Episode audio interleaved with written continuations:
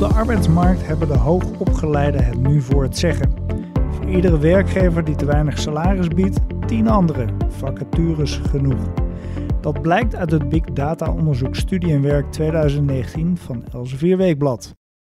Welkom bij een podcast van Elsevier Weekblad. Mijn naam is Vincent Andriessen en bij mij in de studio is Ruud Dijkers die het onderzoek leidde.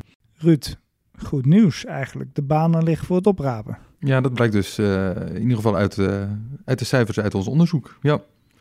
Uh, nou, wat je ziet is dat afgestudeerden van HBO en universiteit veel sneller werk vinden dan voorgaande jaren. En, en dat geldt niet alleen voor de gewilde afgestudeerden van beta-opleidingen, techniekopleidingen, waar altijd over gesproken wordt. Dat geldt nu ook voor, ehm, voor de alfa's en de gamma's. Dus van opleidingen als taalwetenschap of sociologie en psychologie die vinden dus ook weer sneller dan voorgaande jaren uh, werk. Dus dat is uh, goed nieuws. Daarnaast, uh, de salarissen zijn ook gestegen. Nou, dat is natuurlijk ook een belangrijke... Ook, ook fijn, ja. Ook fijn, ja. En, en dat is ook best wel opmerkelijk dat hbo'ers zelfs meer kans maken op een vast contract. Oké, want we dachten dat die eigenlijk niet meer uh, vergeven werden, toch? Nee. Allemaal flexwerk, maar dat valt wel mee. Ja, want uh, nou, dit onderzoek uh, doen we al sinds 1996, elk jaar. En ik weet nog dat we vijf jaar geleden opschreven, nou ja, dat we voorzagen dat het flexcontract de toekomst zou zijn. De en standaard. Dat, de standaard. En dat pas afgestudeerden, ja, die, die moesten daar maar genoeg mee nemen. Een vast contract was gewoon niet voor en weggelegd. Maar ja, de trend uh, lijkt zich te keren tegen alle verwachtingen in. Oké, nou goed nieuws. Uh, vertel eventjes meer over het onderzoek. Studie en werk, hoe, hoe lang doen we dit al? Hoe, hoe, wat is de opzet van het onderzoek? Ja, we doen dit al sinds uh, 1996 en dat doen we samen met een onderzoeksbureau dat verbonden is aan de Universiteit van Amsterdam, SEO Economisch Onderzoek. Ehm, de, de, de, gedachte was in, in, in, de jaren 90 dat dit onderzoek werd opgezet dat uh, studenten, studiekiezers, maar ook afgestudeerde uh, nou ja, informatie uh, nodig hebben en verdienen om ja, keuze te kunnen maken. Dus, met welke opleiding sta je nu sterk op de arbeidsmarkt? met welke opleidingen sta je zwakker? nou, dat is natuurlijk hele belangrijke informatie als je wel overwogen een studie wil kiezen. Maar het helpt bijvoorbeeld ook om stevig sollicitatiegesprekken in te gaan. Dus de, in 1996 is dat begonnen.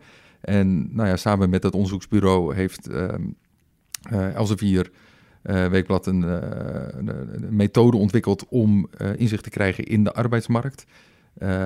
dat, er is een instrument ontwikkeld door te kijken dus naar hoe snel vind je werk. Dat, dat is een, een betere graadmeter dan de veel gekozen indicator van, van werkloosheid. Hè. Vaak mm wordt er mhm. gekeken naar hoeveel werklozen zijn er. Maar goed, dat is altijd dan een beetje 5,6, 5,9 of 9 als het slecht gaat, 9 procent. Uh, het is veel uh, verstandiger te kijken naar hoe lang duurt het nu tussen het afstuderen en, en, het vinden van een baan. Ja, ja en dat differentieert en dat, dat is veel fijnmaziger.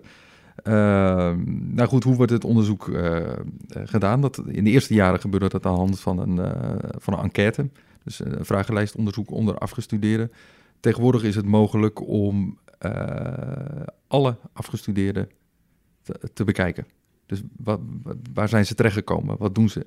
En dat gebeurt door ehm, de geanonimiseerde burgerservice nummers. Dus de, ieder, ieder Nederlander heeft een burgerservice nummer, staat in je paspoort. Uh, daar zijn allemaal gegevens aan verbonden. Uh, denk aan uh, opleidingsgegevens die bij DUO vandaan komen. Denk aan werk- en inkomensgegevens die de Belastingdienst verzamelt. En er zijn ook gegevens bijvoorbeeld over werkloosheid die weer UWV allemaal bijeensprokkelt. door die gegevens aan elkaar te koppelen aan de hand van dat burgerservice nummer. En zoals ik zei, dat gebeurt. Anoniem, anoniem. Helemaal anoniem en daar zijn hele strenge, strenge privacyvoorwaarden aan. Uh, dus dat doen de onderzoekers van SEO, economisch onderzoek. Maar zo krijg je dus wel heel duidelijk en heel nauwkeurig inzicht wie er goed voor staan en wie er niet goed voor staan en hoe zich dat in de tijd ontwikkelt. En eigenlijk is het onderzoek dus in de loop van de jaren ook nauw, nauwkeuriger geworden doordat al die gegevens ook met elkaar gekoppeld zijn. Absoluut. En, en nauwkeuriger kan niet. Nauwkeuriger kan niet. Nee. Nu, eh, we zullen het dadelijk nog eventjes hebben over de, de opleiding die je moet kiezen. Maar er zijn meer factoren die het succes bepalen uiteindelijk van of je wel of niet snel een baan uiteindelijk vindt, ja, toch? Ja, precies. Ja, het, het, blijkt natuurlijk wel dat uh, nou ja, de opleiding die je kiest uh, eigenlijk alles bepalend is voor waar je terechtkomt. Dus een, een, een sterk verklarende uh, indicator is dat. Maar je kan aan de hand van de methode die ik net noemde, dus het koppelen van gegevens, ook uh, kijken van, nou ja, wat deden de studenten nu naast hun studie, wat misschien nu hun kansen vergroot. En dan zie je dat het ook heel veel uitmaakt of je een bijbaantje had uh, naast je studie, of je stage liep. Dan is het wel belangrijk dat dat een relevante bijbaan was. He, dus als je afwasser bent in, uh, in, in, of in de spoelkeuken van een uh, pizzeria. Ja, is dat, er wordt geen bankdirecteur mee. Nee, nou ja, het, het, kan misschien louterend werken en het is goed om werkervaring op te doen. En het is goed voor, nou ja, om, om, wat geld in de kroeg beschikbaar te hebben. Maar het, het, het, werkt echt door gewoon een tijdje een baantje ernaast te hebben. Ja.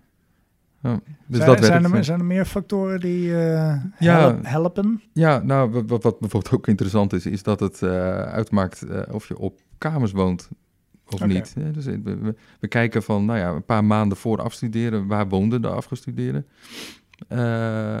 Nou ja, dat kan nog bij de ouders zijn en dat gebeurt veel in het HBO natuurlijk. of op kamers en dan al dan niet met een partner. En dan zie je dus dat het veel uitmaakt, degenen die op kamers gaan, dat die sneller werk vinden.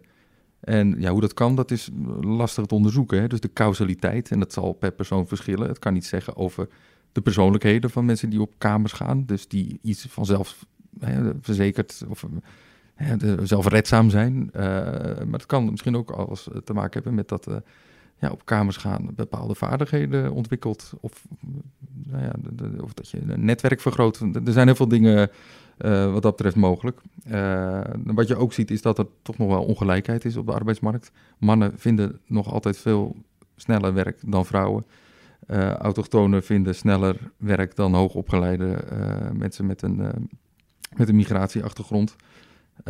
dus ik denk dat daar nog veel te winnen valt. Ja, belangrijkste natuurlijk, want dat vinden mensen toch wel interessant. Welke opleiding moet ik volgen? Ja, uh, inderdaad, het onderzoek toont natuurlijk uh, min of meer de marktwaarde aan van uh, al die opleidingen. We, we, plaatsen de 1254 op de website. Dus dan kan je 1254 rapportjes van vrijwel alle opleidingen bekijken. maar een aantal opleidingen die vallen op. En dat zijn fiscaal recht en fiscale economie en informatiekunde aan universiteit.